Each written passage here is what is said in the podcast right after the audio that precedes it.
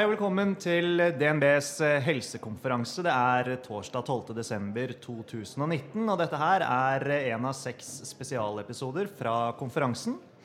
Dette er altså en samsending mellom Radforsk sin podkast Radium og DNB sin podkast Utbytte.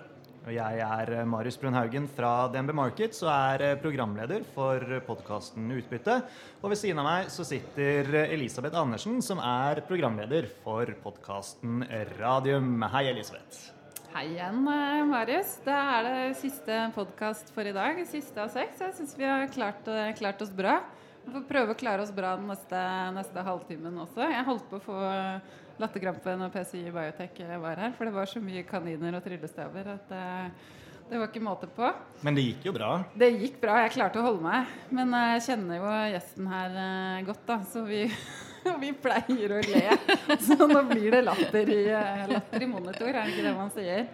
Um, vil bare si først at Jonas Einarsson ikke er her nå heller. For han er, han er dessverre i en begravelse. Uh, siste selskap ut av Vaxibody, og latteren den er kjent. Det er latteren til Agnete Brunsvik Fredriksen. Veldig hyggelig at du kunne komme. Veldig ja. hyggelig å være her. Ja. Mm. ja du har fartet eh, ikke land og strand, men i hvert fall kontinentet rundt. Så du mm. jeg vet ikke helt hvor kroppen din er. Nei, Nei? det har du rett i. Ja. Men jeg tror den nå er her i Oslo. Ja, Så bra. Den må begynne å gå igjen for landing til jul. Ja, jeg tror at nå nå er det ikke seks sånne bookede reiser på SAS-appen min, Nei. så det sendes litt godt ut. Ja, ja. Så bra. Bare to, men de er en stund til. Og så hadde du jo eh, For jeg må jo si du, for det var jo deg det var bilde av. En veldig fin forside på, på mhm. Finansavisen mandag denne uken. Og de kårer dere da til det mest Eller kårer. De har gått gjennom tall og sier at dere er det mest verdifulle biotekselskapet i Norge nå, på 4,9 milliarder. Mm. Gratulerer. Jo takk.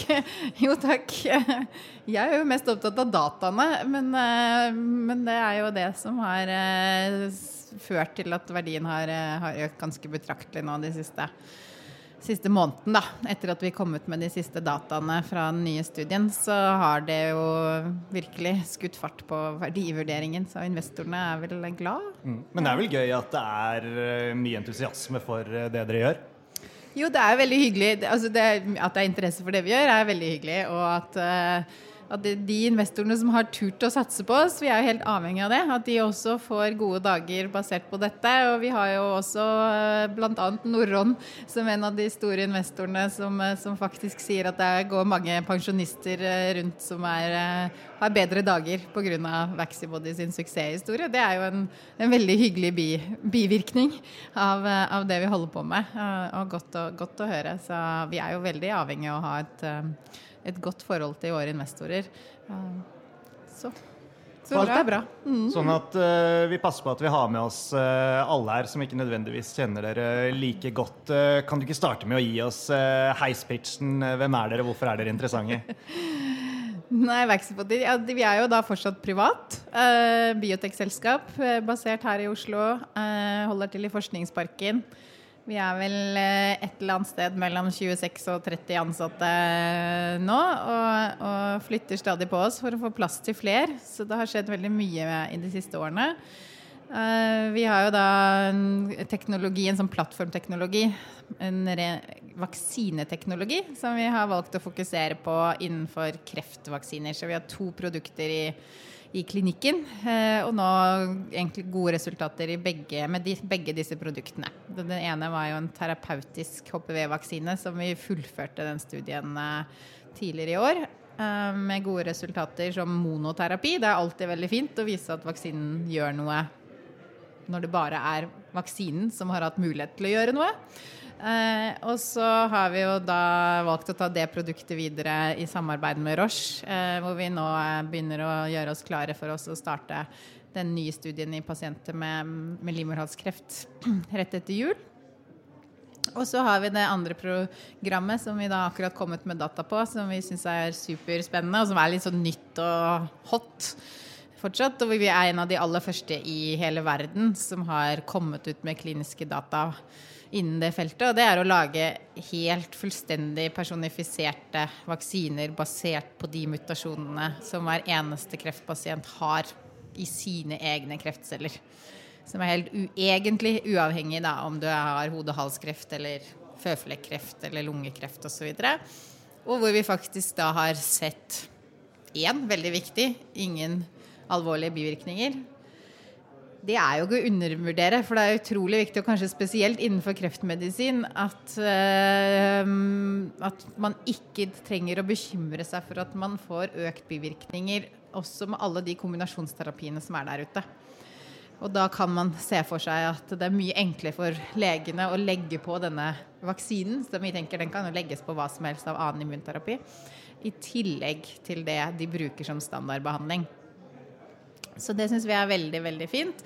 Og så har vi jo sett det som vaksinen skal gjøre, er jo å lage en immunrespons mot de antigenene man selv velger å putte inn i vaksinen. Og det er jo ekstra spennende når man velger helt forskjellige antigener da, eh, for hver eneste pasient.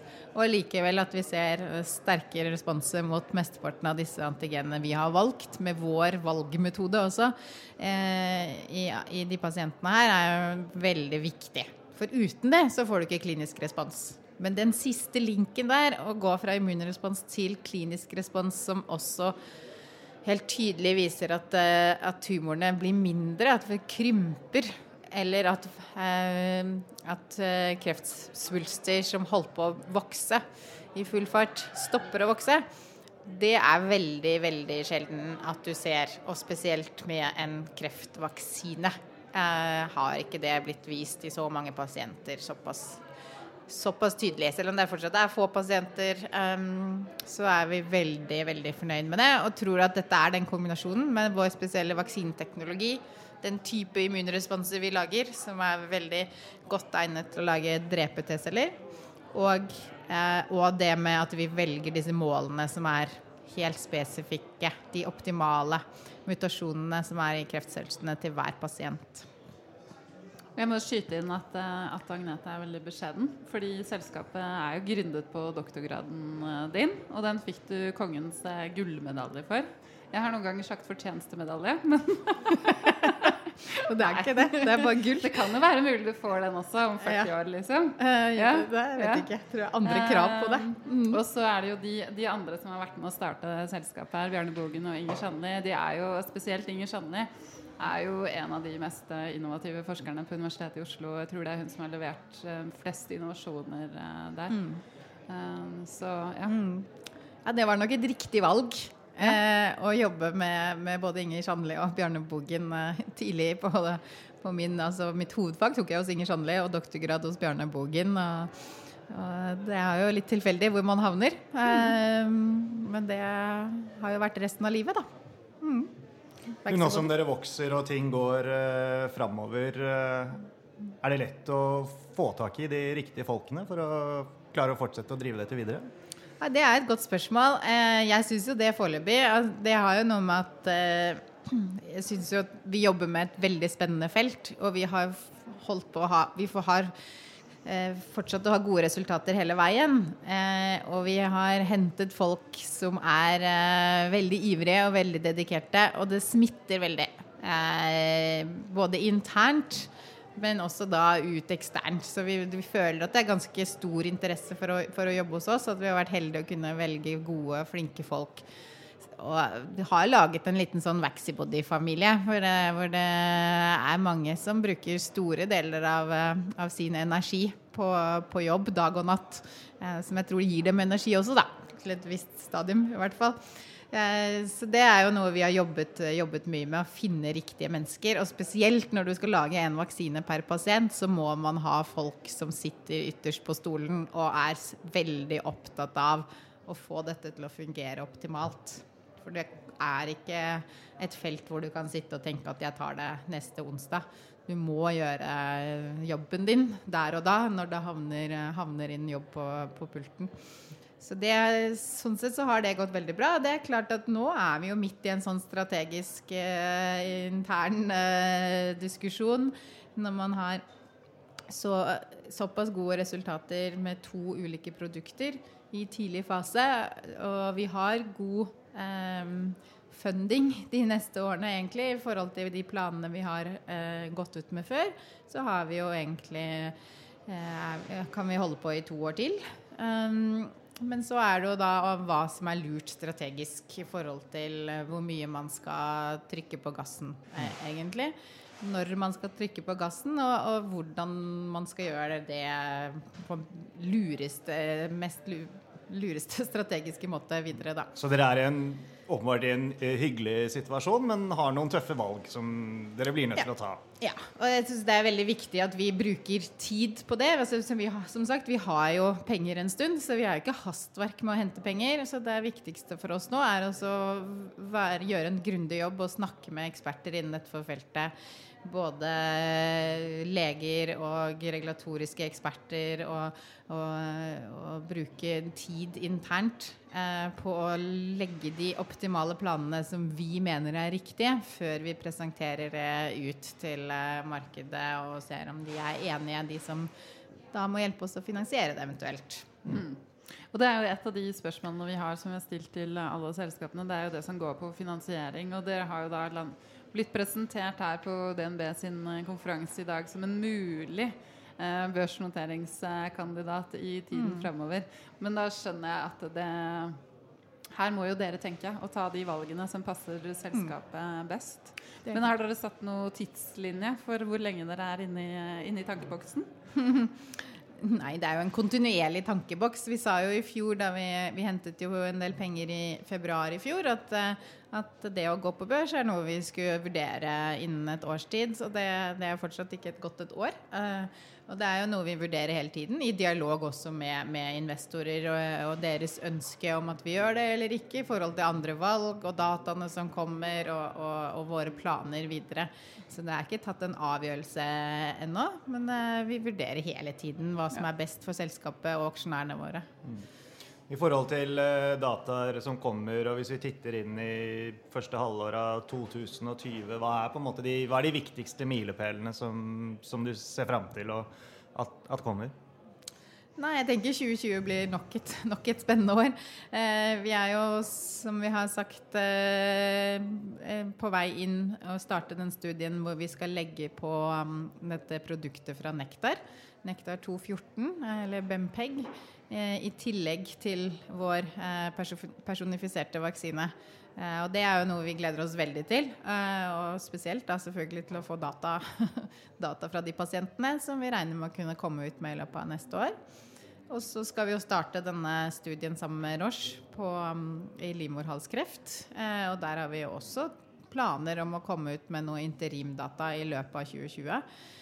Eh, og så, litt avhengig av hvordan denne strategiske analysen vår eh, går, så, så, skal vi jo liksom lage en plan for de neste studiene, og hvordan, hvordan vi drar dette neoantigenprogrammet vårt eh, videre best mulig. Så det kommer vi jo ut med. Dessuten så er jo det også en åpen studie. Så selv om vi ikke har bestemt akkurat når og hvor og hvor mange pasienter osv., så, videre, så er, har vi jo planer om å komme ut med en oppdatering på hvordan det går med den studien i løpet av 2020 også. Mm. Så, Mye spennende i pipelinen, altså. Mm. Ja, og dere sa jo også på kapitalmarkedsdagen i november at nå åpner dere jo flere sites på denne neantigen-studien. Mm. Uh, skal også åpne sites i, i USA så der, jeg tenker Dere kommer bare til å få mer og mer data og ha mer og mer å, å fortelle. Det blir veldig spennende. Mm. Men du nevnte nektar. Jeg tror ikke det er noe som er sånn veldig kjent nødvendigvis for lytterne av, av utbytte. Kan ikke du bare si litt om den uh, avtalen og det dere skal gjøre der? For det også er veldig spennende. Mm. Ja, det er veldig spennende. Altså, Nektar Therapeutics er jo et veldig stort uh, fortsatt bioteknologiselskap uh, i San Francisco med, med de rundt regnet 700 ansatte med mange studier pågående selv, hvor de tester sitt produkt. De har jo mange produkter, men det produktet vi skal teste, Nektar 214, eh, sammen med en sjekkpunkthemmer i mange indikasjoner, inkludert fast, flere fase 3-studier. Eh, og vi har gjort eh, Altså den måten det produktet fungerer på, er å lage flere T-celler av de T-cellene som allerede er i kroppen.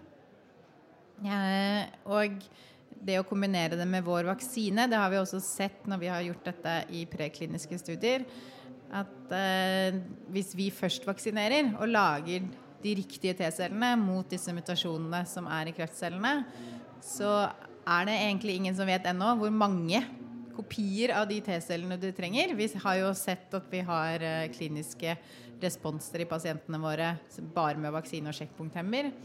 Eh, men å øke antallet av de T-cellene, som vi da mener at Nektar 214 skal, skal få til, forhåpentligvis også i pasienter, eh, vil bli veldig spennende å se om det translaterer seg inn til enda sterkere kliniske responser i enda flere pasienter. Um, det er jo det det er det som er rasjonalet bak studiene, i hvert fall. Så det det er de, Da angriper du egentlig kreften via immunforsvaret på tre ulike steder som er komplementære samtidig. Mens du har en vaksine som lager T-celler, du har noe som sørger for at det blir veldig mange av de T-cellene, og så har du sjekkpunkthemmeren som sørger for at de T-cellene skal få lov til å fungere over lang tid.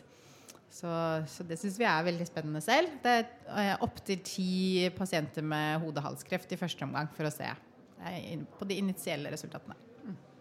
Mm. Veldig, veldig, spennende. Jeg tror vi hoppa over et spørsmål om konkurrenter som vi har stilt til, til de andre. Hvordan ser konkurransesituasjonen ut? Altså På neoantigener så vil jeg tro at dere ikke har så veldig mange, mm. rett og slett. For der, der er dere jo så tidlig ute med ganske sånn unik eh, teknologi. Ja, vi er de første som kommer ut med data innenfor neoantigenvaksinefeltet i pasienter som har alvorlig senstadiekreft med store kreftsvulster.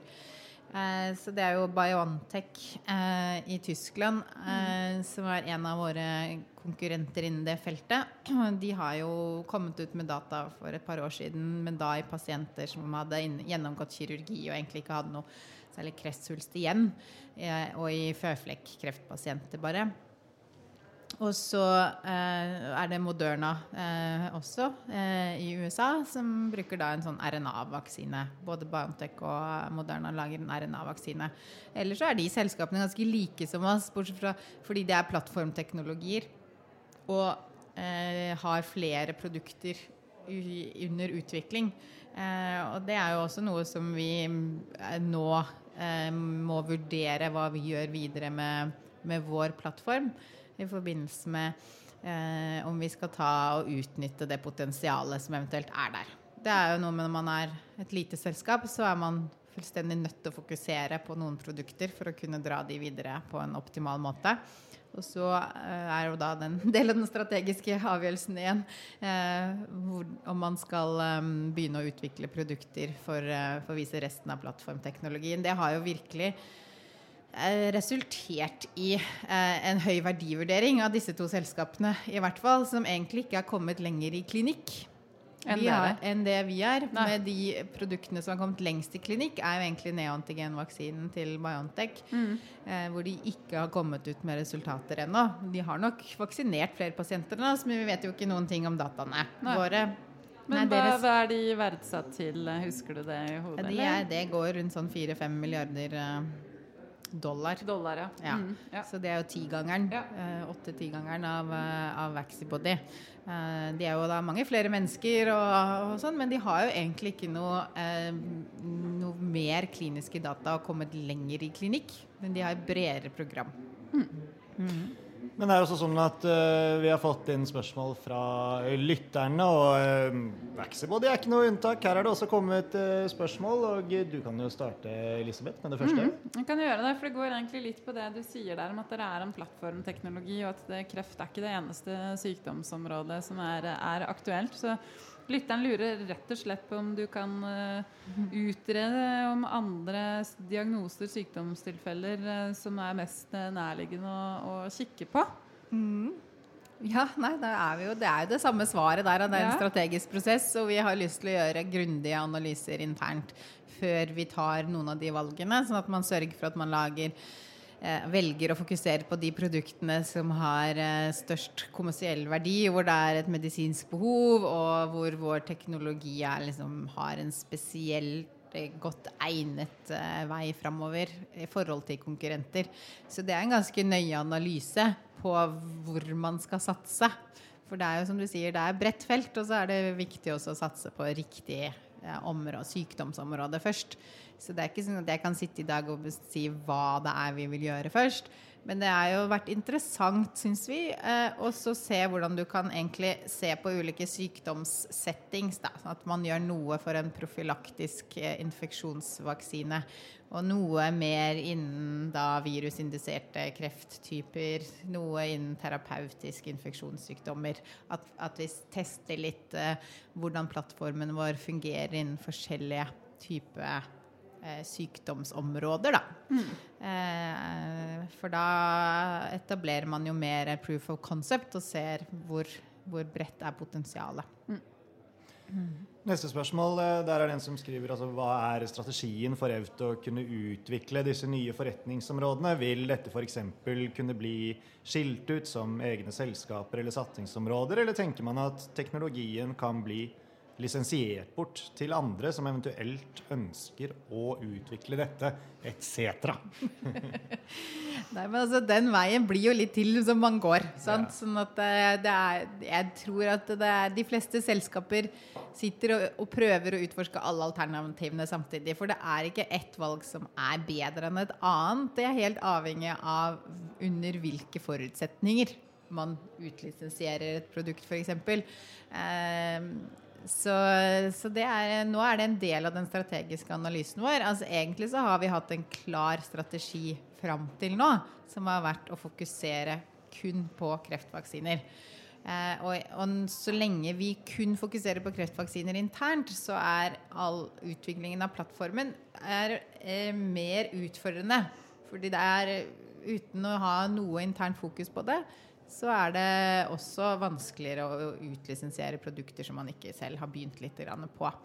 Eh, så det er vel egentlig en del av den endringen vi vurderer, da.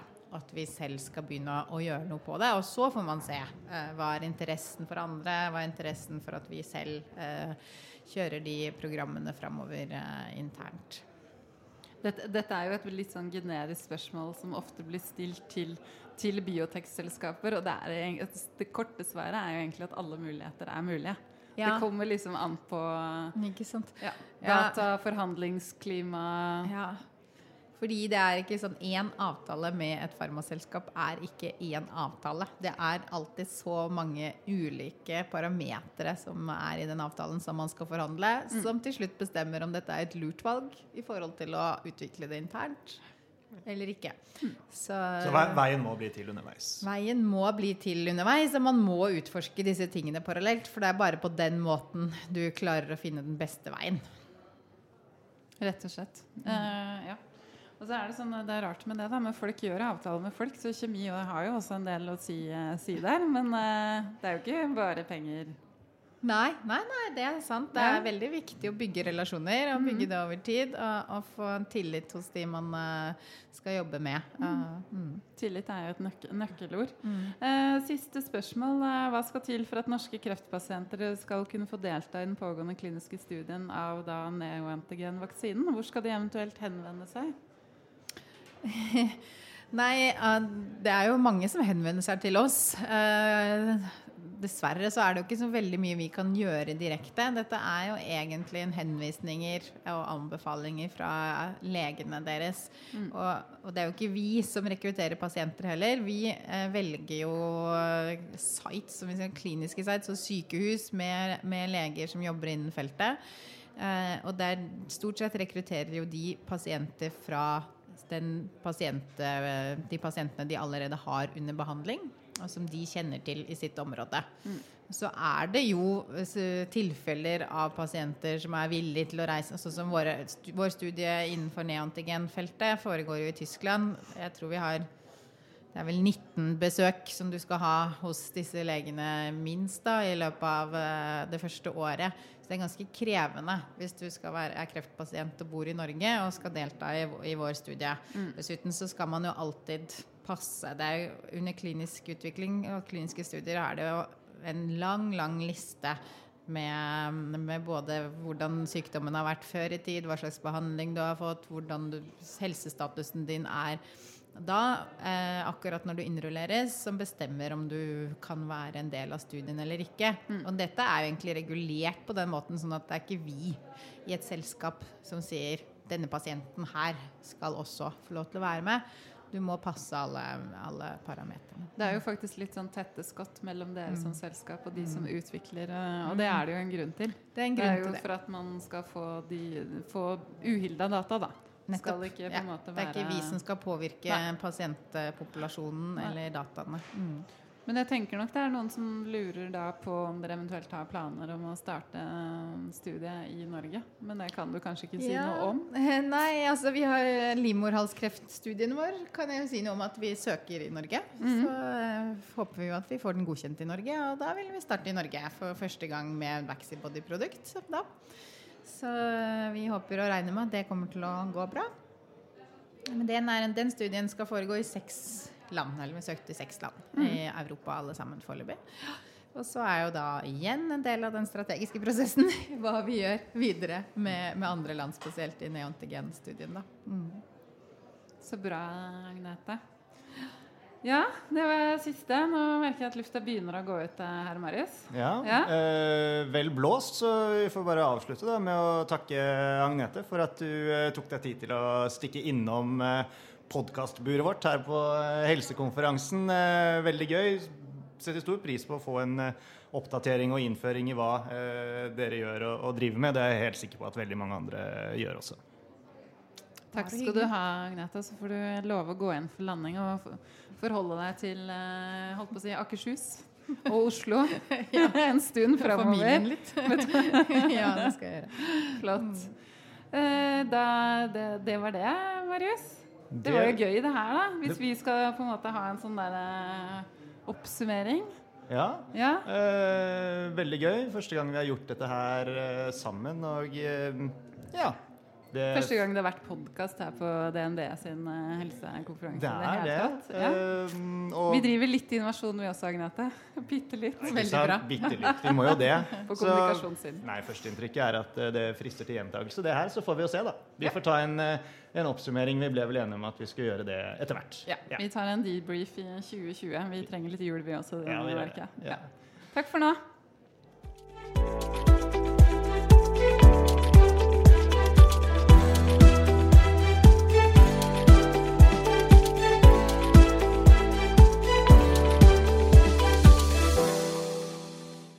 Denne podkasten og dets innhold skal anses som markedsføringsmateriell fra DNB og må ikke oppfattes som investeringsanbefaling eller som investeringsanalyse. Innholdet skal heller ikke anses for å være investeringsrådgivning tilpasset den enkelte kundes behov. Informasjonen som gis i podkasten er kun ment som generell spareveiledning, og er ikke ment å utgjøre juridisk, finansiell, kommersiell, skattemessig eller regnskapsmessig rådgivning. Innholdet i sendingen er ikke gjennomgått eller godkjent av DNB Markets avdeling for analyse. Alle uttalelser reflekterer DNBs vurderinger på tidspunktet for den aktuelle sendingen, og kan i etterkant endres uten nærmere beskjed. DNB er ikke ansvarlig for hvordan informasjonen i podkasten benyttes eller tolkes. Informasjonen som henviser til historisk avkastning i finansielle instrumenter, en finansiell indeks eller prognoser, gir ingen garanti for fremtidig avkastning. DNB gjør oppmerksom på at enhver investering i et finansielt instrument er forbundet med risiko for økonomisk tap. Finansielle instrumenter kan både øke og minske verdi, slik at avkastning kan bli negativ som følge av kursfall. DNB tar intet ansvar for direkte eller indirekte tap og kostnader som måtte oppstå ved bruk av den informasjonen som gis i podkasten.